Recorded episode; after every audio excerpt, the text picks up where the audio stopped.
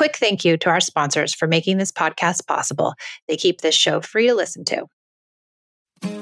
With Mother's Day around the corner, are you thinking about a truly special gift for your mom? Let me tell you about mylifeinabook.com. It's a unique service that turns your mom's life stories into a beautiful book. Pretty cool, right? Here's how it works. Every week, mylifeinabook.com will send her questions via email. These can be pre written questions about her life or any custom questions you wish to ask. And then she can either type her responses or use their voice to text feature. And mylifeinabook.com compiles all of her responses into a beautiful keepsake book. And guess what? They can even create an audiobook using her voice recordings. It's like preserving her voice and her stories for eternity. This book becomes a legacy, something your future generations can treasure forever. Your mom's given you a lifetime of stories. This is your chance to give her a way to share them. I used mylifeinabook.com to compile my own stories to give to my daughters for Mother's Day. Check out mylifeinabook.com and use code PEACE at checkout for 10% off. Create an unforgettable gift for your mom this Mother's Day. That's mylifeinabook.com. Use code PEACE for 10% off today.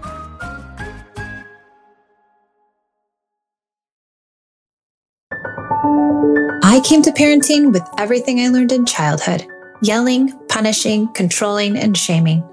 After trying almost every method, I found connected parenting and was totally shocked when empathy, listening, doing away with rewards and consequences, and being a safe place actually worked. It moved the behaviors of my children and it felt good, especially with my very strong willed and highly sensitive oldest daughter. This podcast was born out of the idea of sharing the message and helping parents find more peace in a modern world. Welcome to the Peace and Parenting Podcast. So glad you're here.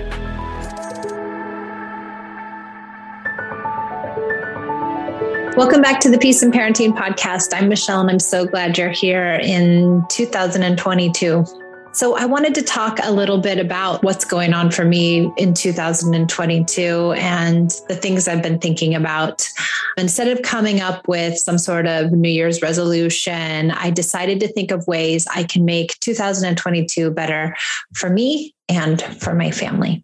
Of course, there could be a million things that I don't necessarily have control over, but they would make life a lot better for my family. And I mean, it would be amazing if we had no obligations and I have a life of leisure and I could just be with them and connect and we had unlimited money and resources and the ability to really have no obligations. But that just isn't reality. So I decided to think about things that could help my family that were actually within my control. And after lots of thought, and contemplation, it was obvious that the only thing which I could really control that would help make life better for my sweet girls and for myself was things that are deeply in my control. And so I can't control my children. I can't control the other adults in their life. I can't control the outside experiences that they are going to have and encounter, especially as teenagers. But what I can control is the ultimate influence around myself and my own actions and my interactions and my reactions and my thoughts. And those are all within my immediate ability to alter and change. So that's what I wanted to focus on today because I think those things can ultimately affect my children in deep, everyday ways and can ultimately affect me in deep everyday ways. And so I think thinking about those can really help make some good changes in our lives. So, as I've been parenting with connection for quite some time now, almost 10 years, I kind of finally know what I should do and how I should do it. And changing my mindset isn't something I necessarily need to work on so much. I mean, I definitely need to work on it, but it's something that I've spent a lot of time reframing. And this reframing is the idea that my children are inherently good and want to do the right thing. And they are just struggling at times to get that right thing done. I'm also getting pretty good at using the tools of empathy and play and affection to help temper behaviors which are hard. And I have completely done away with the idea of bribes and punishments, which was excruciating, but I did it. And I started my parenting, you know, using these things. And now I have gotten rid of them 100%. Doesn't mean that I don't think, think about wanting to do them, but I, I don't.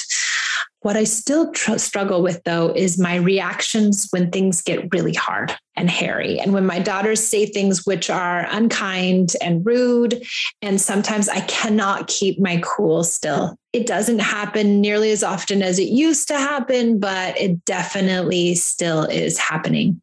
What I've noticed is that it happens when I'm not doing well when I'm tired, when I'm hungry, when I'm overworked and all around just not connected to myself. When I get to these places, a place where I use shame and I yell and I do what I know I shouldn't, it's because I have not been taking care of myself. And I have let too many days pass without a timeout for myself or a time in in some way to get myself nourished. When I stop journaling or I begin to think negatively about myself, there goes my ability to self regulate. There goes all the hard work and loving connection I've cultivated. And there goes our nice, peaceful home. And all because I didn't take care of myself. When you're a parent coach and you mess up, it even seems more devastating. And so I tend to go to a place where I beat myself up and I don't let those mistakes go. And I talked about that last week. As I'm here talking to myself on this podcast, I realize the only way to mitigate those moments when things are hard is to make sure I come first. And it sounds selfish and it sounds self centered and as a mom and as a as a parent i think we are so used to putting our children first and our family first and everything else first that it almost seems like it's wrong to say i want to put myself first. But taking care of me first is the only way in which i can take care of my children first. I know that that might seem counterintuitive but it is a really important aspect of parenting with consciousness. So why should this go un, untalked about or overlooked this idea that if we don't take care of ourselves there's no way we can do all these other things. And i've really been shirking my duties around taking care of myself lately and especially with the holidays and you know with working really hard and with trying to do and be everything to everyone i've let myself kind of go. And i can tell and i can tell in those moments when i cannot come regulated to my kids but here's some things that I really want to work on and continue to be committed to. And that's going to bed by 10 p.m. And I know a lot of kids, people with little tiny babies who are still nursing can't do that. And I'd say just try to get as much sleep as you can, you know, just get those naps in if you can and try to get as much rest as you can. But this makes the biggest difference in my ability to do well. And I think it's why I didn't really do well when I had really tiny kids, is because I wasn't resting. And when you aren't resting, it's almost torturous. I also have to drink lots of water. And I talked about this last episode, but drinking water is so very important. And I want to remember that and, and try to stay away from my tea because I am constantly drinking tea. And I know that's not water. And I, I really you know take for granted how much water i need but it, it does make a big difference in my ability to do well eating healthy does too. And i'm such a sweet tooth. I love sweets. Our whole family loves sweets. And people in this house hide sweets. If you get a sweet, so Esme got a Esme and her sister got a box of chocolate, See's candy, and they hid it because they were afraid that I would eat it while they were at school because I will. And so I I have to really be conscious and make a concerted effort to eat my greens and to eat well and to be healthy and eat good food because I love my sweets and I love sneaking my sweets and exercise. Exercise is my, it really is my church. And I haven't been attending my services lately because I haven't been exercising. And I, I, I love hot yoga and I love to hike when I can, but I've been so busy and unable to go. And as a single mom, it's really hard to, you know, Pia's got dance three days a week, and that's from five until 10, three days a week. So we're there doing doing dance and I'm waiting for her because it's cross town. And, you know, Esme's got a really big social life and they have things that they need to do and go to and be. And I feel like I'm putting myself last when it comes to my exercise lately. And I really need to get back in the habit of taking that time for me and and going on my walks and going to yoga if I can. So I'm committed in 2022 to try to go three to four days a week. I'm hoping I can do that. Let, let's see if I can make that happen.